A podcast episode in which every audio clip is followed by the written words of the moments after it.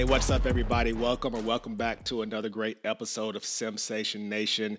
Most of you may or may not know that October is Cybersecurity Awareness Month. And that just opens up many opportunities to talk about a lot of great things. Cyber is the sexy, cool word. Everyone talks about cyber, and everyone has a different definition of cyber. Depending upon who you talk to, you're going to get various definitions of cyber. Uh, I believe that with every great technological advancement comes an equal or greater vulnerability. And so we have to protect our cyber assets. So, Today's topic is talking about how complex cyber is, the complexities of cyber, and the security challenges that come with that.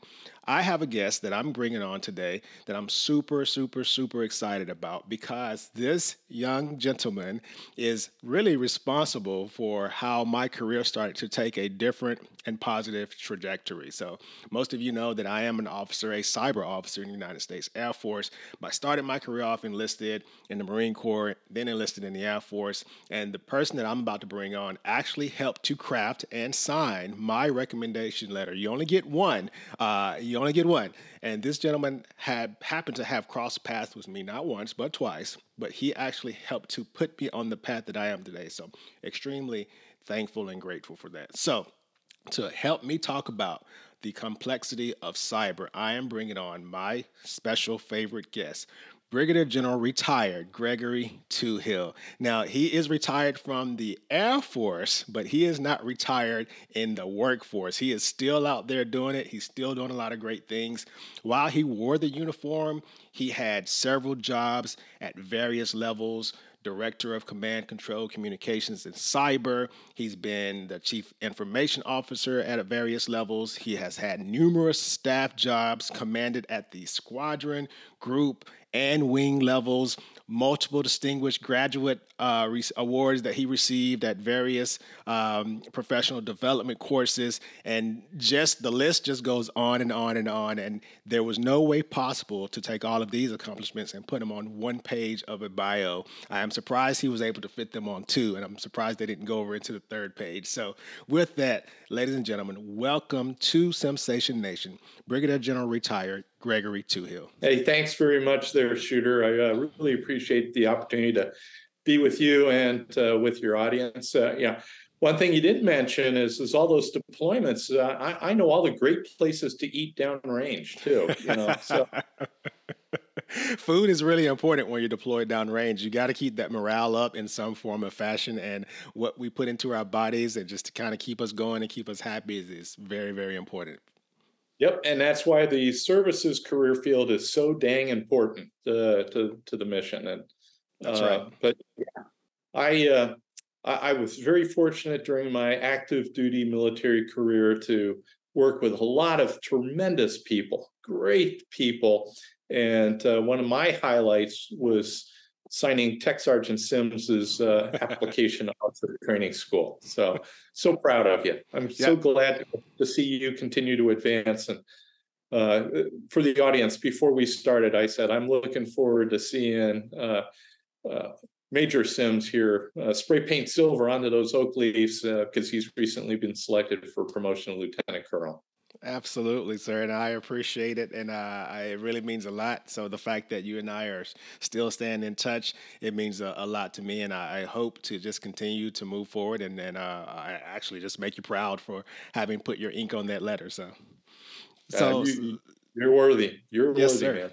Thank you. So I, I kind of very uh, quickly summarized some some major highlights uh, from your biography, and I know that's kind of formal, the official, you know, things, and you've held a lot of great titles and done so many amazing things. But for the audience who who may be familiar with the military, may not be, can you tell us a little bit about your background from your perspective, as well as your current roles and responsibilities today? Well, thank you for that. Yeah, I'm a I'm just a poor old country boy from Pittsburgh, and uh, when I uh, when I was a, a, a, young young man, my my father said, you know, your mother and I really love you, but you're going to need to get a scholarship to go to college because we there were so many kids in our family, and uh, I, I am not the greatest of athletes. I'm not too bad, but I was never going to get an athletic scholarship. Uh, and back in the 70s, uh, the ROTC scholarships were available, and I competed and uh, I was selected for Army, Navy, and Air Force. I decided to go Air Force because I thought Air Force provided a, a really great path uh, to the technology world, which was very appealing to me. I didn't really think about going to the academy because I didn't want to necessarily be a professional officer. I just wanted to, you know, serve for a while and then come, you know, get, get into the business world. And uh, I raised my hand and enlisted uh, in April, let's see, September 6, 1979, I became Airman First Class Touhill. Mm. And then shortly thereafter, I uh, got into ROTC and uh, became a cadet. And uh, since I raised my hand in 1979, I haven't let it drop. And uh, the the Air Force surprised me in so many good ways, and I just decided to stay. And uh, I fell in love with my mission. I fell in love with my fellow airmen, and my later my soldiers, sailors, airmen, and Marines, and coasties, and and now guardians. And uh, I, you know, I I continue to serve.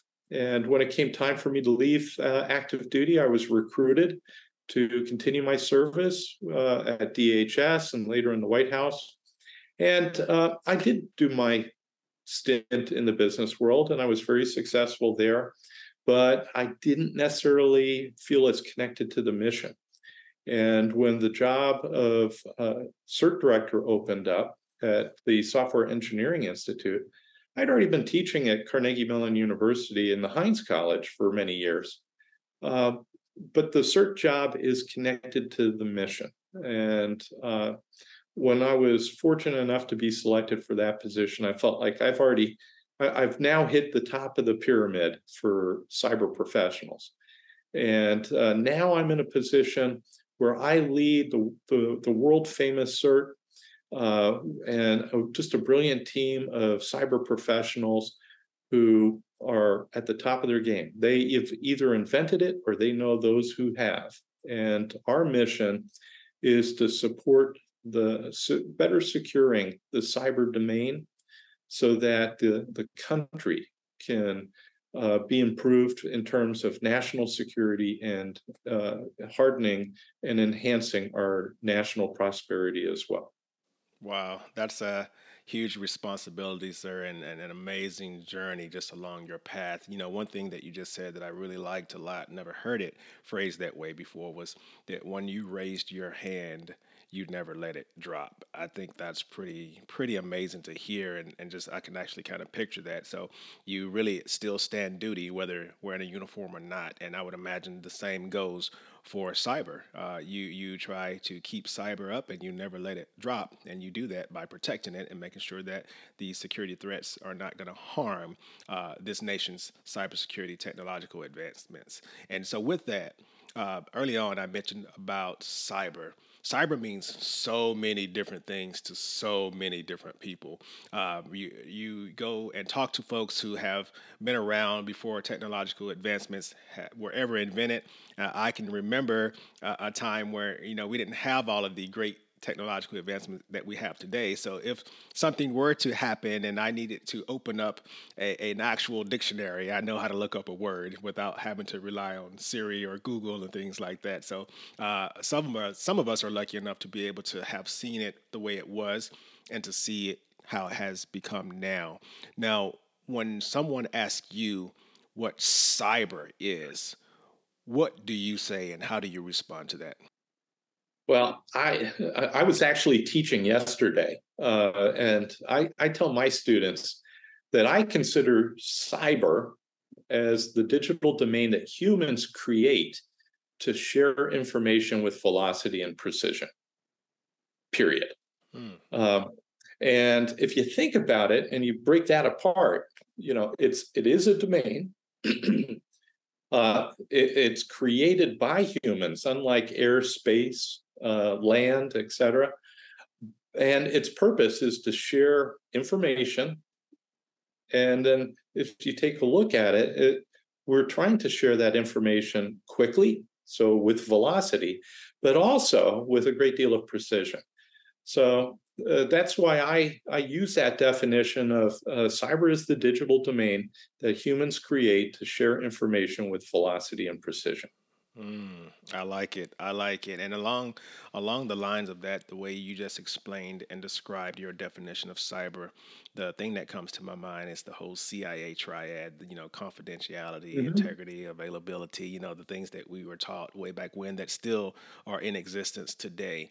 And yep. for those capabilities to be available for us to be able to share information uh, with one another, I would imagine uh, that is a lot to uphold, a lot to protect.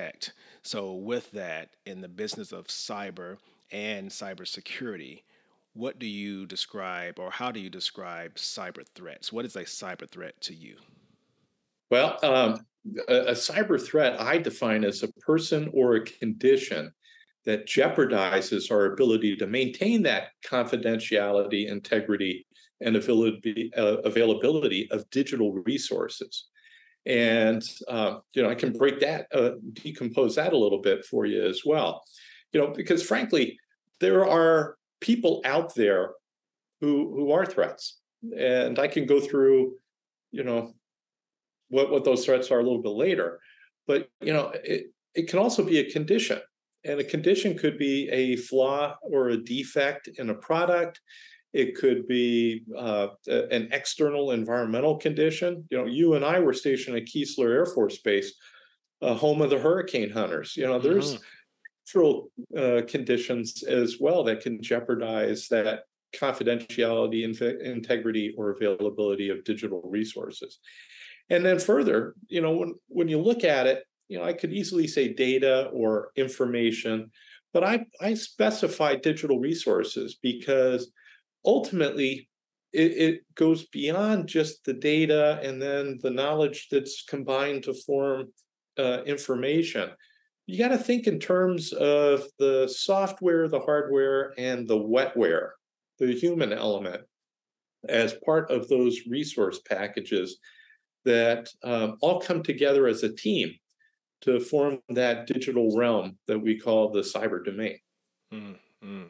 You talk about uh, the threats and then the cyber cybersecurity aspect of it all, and um, I know you touched on the the external threats, and uh, you, you mentioned the wet domain, you know, the human element as well. Um, I think that's also something that is probably you, uh, uh, something you've had to deal with, essentially the insider threat, right? Because um, the internal threat and external threat, they both can be detrimental to cyber and cybersecurity. Um, previously, you and I briefly in email talked about zero trust. Um, is zero trust something that can kind of get after the insider threat? Absolutely. And, you know, one thing that we do here at the Software Engineering Institute in the uh, CERT uh, division is, is, that we actually have a practice of study uh, on insider threats, which we prefer to call insider risk, because a threat is usually associated with a deliberate hostile act, whereas a risk really gets down to the the crux of the matter. Uh, you can have an insider risk because somebody carelessly does something that could expose uh, your information, could compromise that confidentiality, integrity, or availability uh, is is that a risk or is that a threat when it's done unconsciously or by accident? We prefer to call it uh, insider risk. And uh, you know, one thing that we do on behalf of the Department of Defense and, and the U.S. government is we actually host the National Threat uh, Insider Threat Conference every year, and uh, we do have a whole practice of study and research and applied research on that. But as you take a look at what we are trying to do in the digital domain, you have to factor in that life is full of risks. And the whole goal is to get your job done with the minimum amount of cost and the best management of risk. And I think that's something that all of us cyber professionals need to keep in mind. You mentioned um, at one point uh, the complexity of cybersecurity, which is exactly what we're talking about today. Uh, there's a quote I, I will have to look up who is attributed to, and um, of course I'm paraphrasing, but uh, it goes something to the extent of keep things as simple as possible, but no more simple than that. Um, and and cyber is not something that some people view as simple. Uh, you know, the whole KISS keep, keep it simple, stupid. It, it is not simple to some people. Uh, in fact, cyber can be very complex to to certain to a certain extent. Um, so you essentially identify complexity as today's biggest cyber threat. Why is that? Yep. Well, uh, this was going to be a little bit long answer because I'm going to unpack a lot here in a short period of time. First of all, complexity is the bane of security, and simplicity is the arch nemesis of our adversaries. Um, the the more complex you make it, the easier it is to break it. Is another quick uh, buzz phrase for folks. And as we take uh, take a look at the the threat environment that's out there, um, you know we've got to make it simpler uh, for our operators, for our users, uh, for organizations and processes. Uh, we need to streamline and be effective, efficient, and secure. Uh, getting back to that zero trust question from before, you know, ultimately, zero trust is a security strategy. It's not something you buy. It's not a piece of hardware or software. It's a strategy. And uh, you know, I articulate to my students and my colleagues that ultimately at zero, you know, from a zero trust standpoint, the, the what you're trying to achieve is that Greg can only see what Greg is authorized and under certain conditions and entitlements.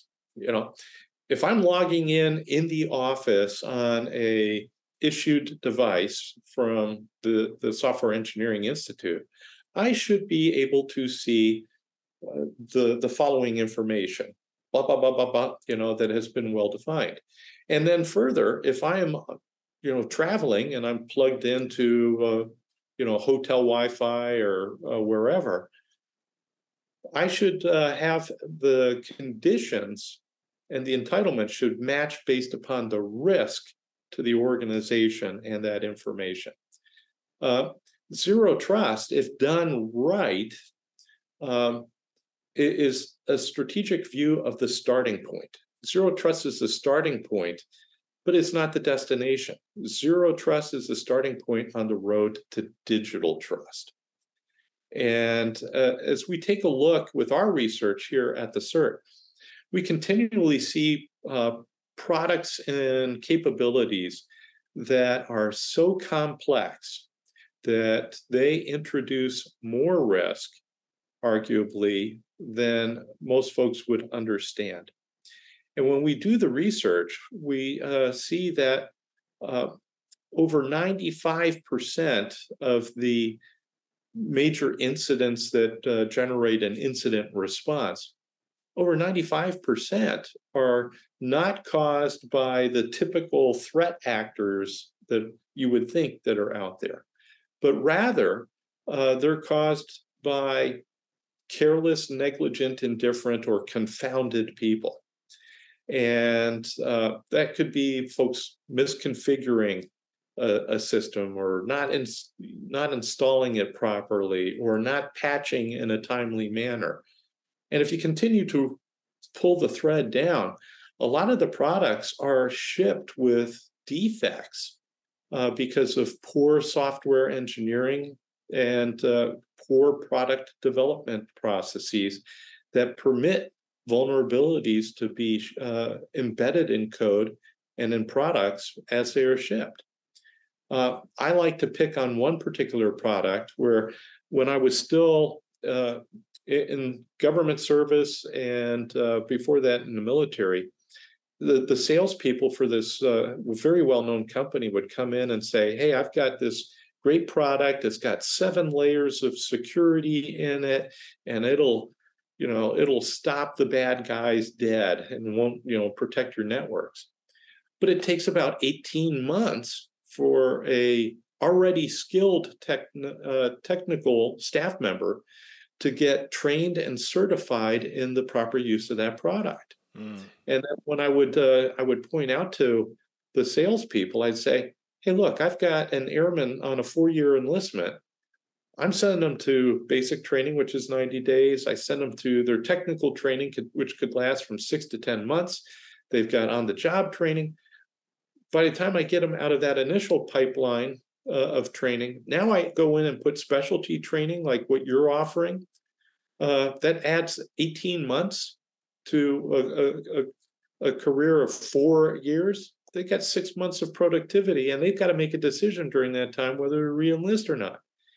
Products that take that long and they're that complex to use are actually harming the, our ability to better protect our national security and national prosperity. And as we take a look at uh, the, the amount of vulnerabilities that continue to be introduced in the marketplace, companies really ought to be taking a really good introspective look into the quality of their products in terms of security and uh, really need to embrace things like uh, DevSecOps and modern software development uh, techniques to better uh, produce products that are secure by design and secure by default. Mm you know, all you have to do is wait for Patch Tuesday and get see the tsunami wave of defects that keep on coming in. And it's not just uh, Microsoft, it's across the entire information enterprise. Everybody can do better. And uh, here at the, the Software Engineering Institute, we believe that DevSecOps and a, a disciplined software development lifecycle is part of the solution set. But we also need to recognize that uh, we've got to factor in the human impacts of any hardware or software product. So I really do think that cybersecurity is a confluence of software, hardware, and wetware all coming together to better protect our national security and national prosperity. I like it. The human aspect is extremely detrimental. Uh, I always, almost in every other episode, I'm talking about people first, mission always.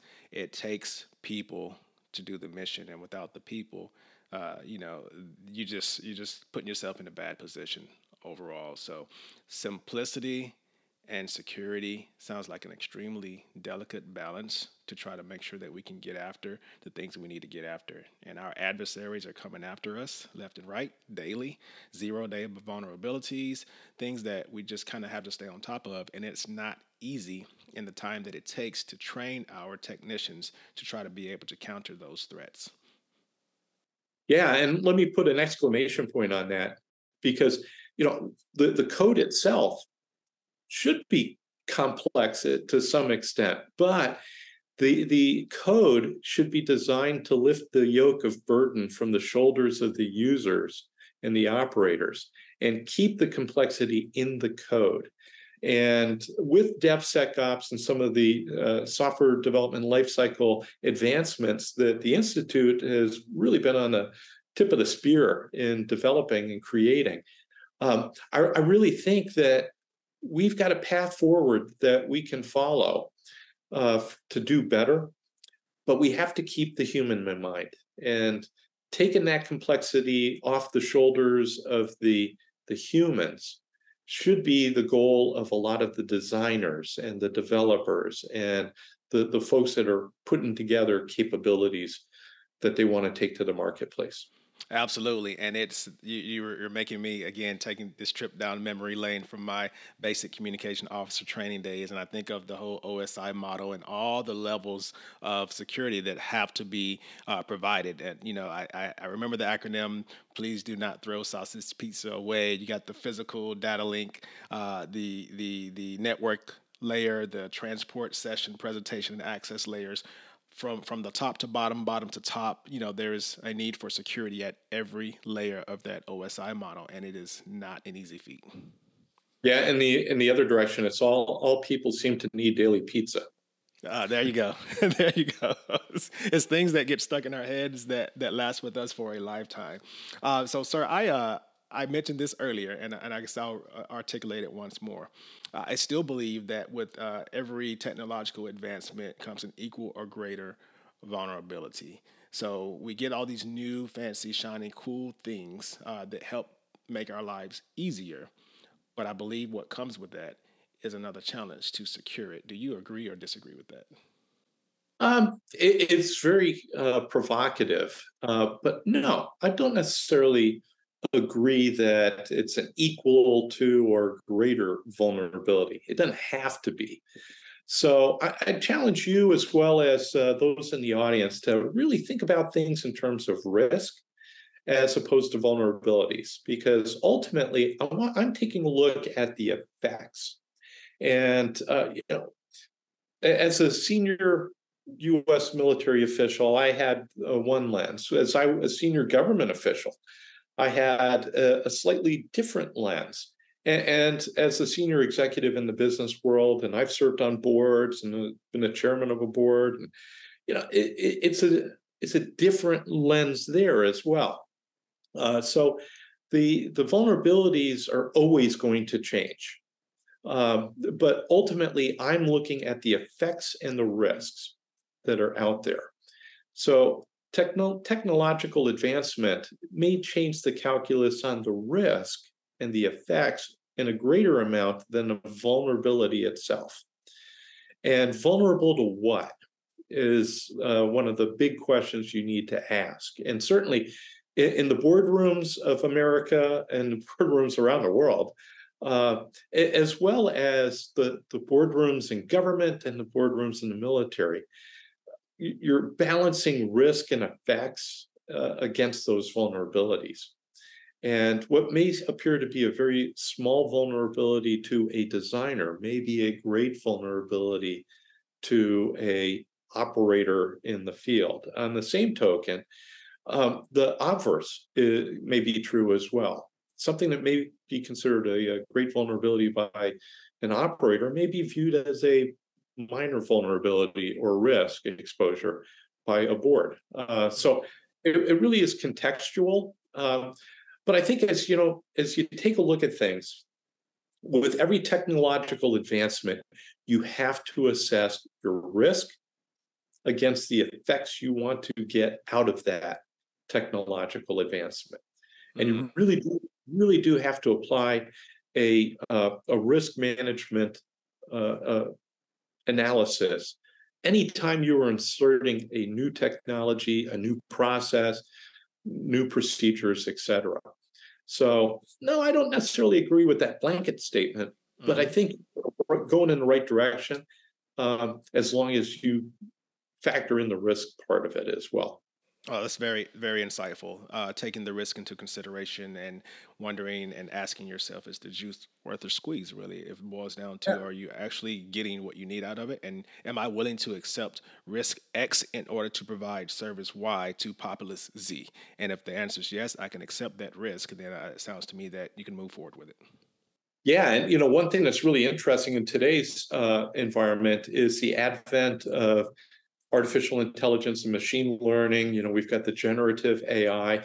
We're doing an awful lot at Carnegie Mellon in that realm. Uh, and, you know, our, our uh, folks on campus, on the main uh, main part of campus, that are doing the fundamental research uh, stuff. You know, we work very closely hand in hand in uh, glove with them. Uh, they are really advancing that discipline at warp speed, and mm. we who deal uh, primarily in the applied research, uh, we're advancing at, high velocity and precision as well on that. I think as we take a look forward, AI for cyber and cyber for AI is something that we are cooking on gas with right now. Mm, mm. Uh, and there's the, there's new products and capabilities coming into the marketplace that people really need to be paying attention to. And uh, beware the marketing glitz because not all are equal and not all are uh, advancing the state of the discipline as they may articulate. Uh, we're, we're, also doing work on AI for test and eval and test and eval for AI mm-hmm. because you know you, you need to have some sort of constructs evaluating some of these products and capabilities as they're coming into the marketplace uh, but at, at their heart the cybersecurity of ai is the same as cybersecurity uh, from every other computer system, mm. every other software system, and the like, because these are just like computer systems and clouds on steroids. Right. And uh, you know, I'm a big fan of the the lessons learned from the the first and arguably greatest hacker of all time. Uh, and it wasn't Kevin Mitnick who just passed away uh, a couple of weeks ago. I argue that it is James T. Kirk because mm. you know who else hacked into the Starfleet com- computers in the Kobayashi Maru? Who else knew the, that Khan wouldn't change the default password on the USS Reliant? You know, I think as we take a look at where we are going, um, the cyber domain is going to continue to grow in uh, impact on everybody's lives, and uh, it's it's necessary to have professionals uh, in the cyber domain who make sure that that confidentiality of data, the integrity of the data, and the availability of the systems and the data is is always going to be there in a in a manner that we will accept the risks and uh, ha- get to a level of digital trust towards.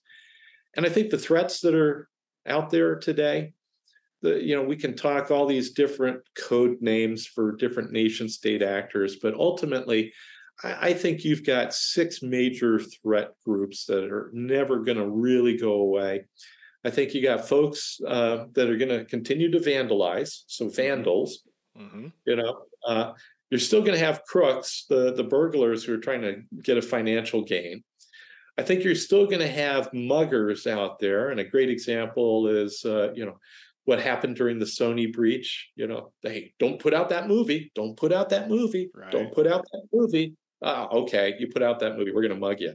That's right. But you know, you, you can see uh, kids in middle school and high school that are doing cyber mugging as well and character assassinations of their classmates. That's bad stuff, and that's a threat. Uh, so uh, muggers are out there. You're still going to have spies, and those could be the nation state actors. They could be industrial, you know, industrial spies who are trying to get a competitive advantage in the marketplace. You're going to have saboteurs, the threat of saboteurs, and we usually think of that as insider threats, but it could also be down in the supply chain where you have somebody who does something nefarious or stupid in the uh, supply chain. Uh, so those are the the top five that everybody thinks about, but really, as I take a look at the statistics, 95% are caused, you know, by careless, negligent, indifferent, or confounded people that are overwhelmed by the complexity of our products and our processes. And uh, we can do better. And that's mm. one of the things that we're trying to do uh, here at the Software Engineering Institute and the, the CERT division is to help folks be better in the domain and through our practices in cybersecurity engineering and resilience uh, you know as a team we are trying to make the conditions better for everybody Mm, very good. This is good, sir. This has been very helpful, especially hearing those those categories of, bad actors out there. You know what I what I take away uh, from this, I think the bumper sticker for me is complexity is the enemy of cybersecurity. And the more simple we can make things, the better we can basically arm our technicians out there, our security professionals, the better we can arm them with being able to uh, protect our systems and, and our accesses. So, Amen this has been great, sir. Let's just say right now, before before I let you go, I actually hate to let you go, but before I let you go, let's let's just pretend right now you're you're in a coffee shop and you're waiting for your coffee, and for some reason the line's a little backed up, and person X walks up to you. Person X, in this case, could be our listeners, our viewers out there. It could be uh, those middle schoolers that you were talking about that are learning all these new cyber tricks that are probably more advanced than we were at their ages. Um, person X could be more senior folks that are maybe a little afraid of cyber uh, because of the complexities of it. Um, various groups of people. Um, what final thoughts would you leave with person X if they were asking you anything about cyber, cybersecurity, whatever comes to your mind? What kind of last notes would you leave with them? Well, I think uh, at the the start of the conversation, I would remind everybody that we are all workers uh, in the cyber domain. We're all citizens of that cyber uh, domain because today's uh, economies, the way we communicate, uh, e- even using technologies like uh, we're using today to chat, uh, all are reliant on that cyber domain. And all of us, regardless of which career path that we take, have a hand and a stake in the cyber domain. So, you know, you don't necessarily need to be a cybersecurity engineer or you know a database administrator a network engineer a system administrator to understand your role in the cyber domain. Uh, some of those rules that uh, we learned as kids and all uh, you know i was a cub scout like a lot of folks in my generation. You know one of the the, the motto of the cub scouts is do your best and uh, when it comes to being a good uh, citizen in the cyber domain, do your best, do the right thing, uh, read the instruction book, uh, take the time to read the instruction book. Uh, but uh, also, if you're writing the instruction books, make them readable.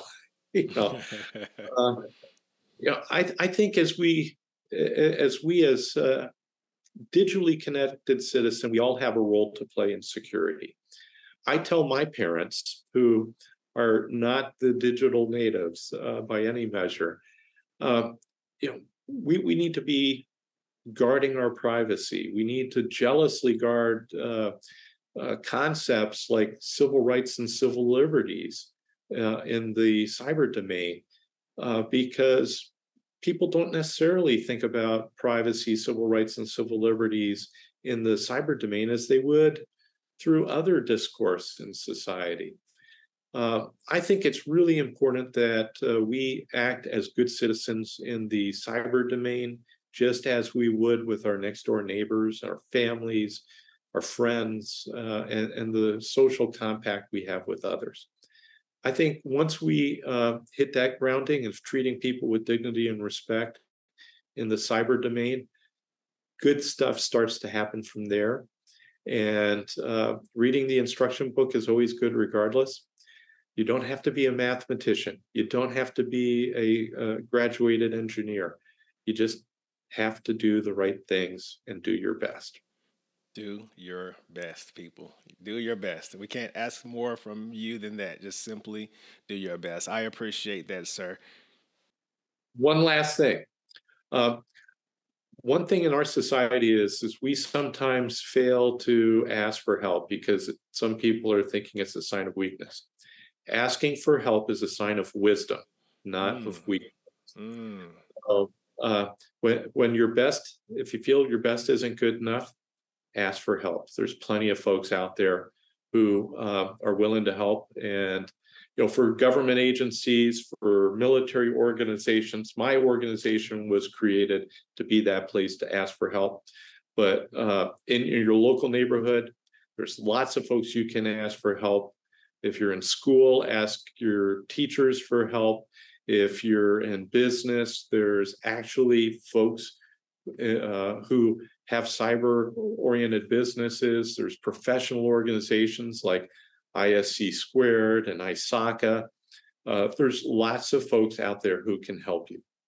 Mm. All you have to do is ask.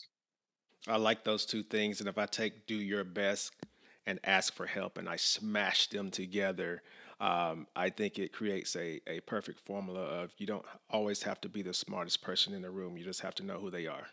And if you if you can capitalize on that, I think that it's a win-win for everybody. Amen.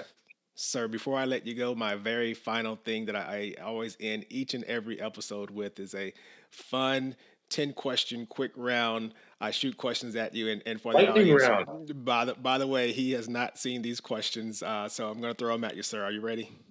I'm ready. Bring it. Number, number one, when it comes to tea, I know you're from Pennsylvania. Do you prefer sweet tea or unsweet tea?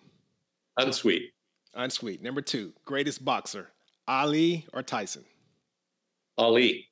Number three, movies. Star Wars or Game of Thrones? Star Wars. Number four, when it comes to fitness, I know you work out and you still fit into your uniform, which we already talked about. Do you prefer the treadmill or track? Uh, treadmill now. Okay. Uh, number five, libations, if you partake. Uh, so none of the above is quite all right. Uh, neat or on the rocks? Rocks. Number six, work. Telework or in the office work? In the office. Number seven, travel. Would you rather take a cruise or be in one spot at an all inclusive? Ooh. Let, I, I'd have to ask my wife. That's a smart answer. I like that. That's probably the answer for almost all of these, actually. Number eight, villains, Joker or Darth Vader? Vader. Number nine, music, live or pre recorded? Pre recorded. Awesome. And 10, last but not least, when it comes to chicken wings, do you prefer flats or do you prefer the drums? Ooh, uh, drums. Drums, drums it is. Sir, thank you for playing along. I always like to end each episode with something quick and fun. Uh, before I let you go, sir, I want to say thank you for your time. I know that you are a very busy man, so I want to say uh, from the bottom of my heart, I appreciate um, the efforts that you have done in the cyber community, the military community, and personally for me. Well, you are worthy, my friend, and I am so uh, so proud to have uh, served alongside you, and I'm so proud of your accomplishments as you continue your efforts to protect us all. Thank you, sir. Ladies and gentlemen, thank you for tuning in with us. Until next time on Simsation Nation, I'm out.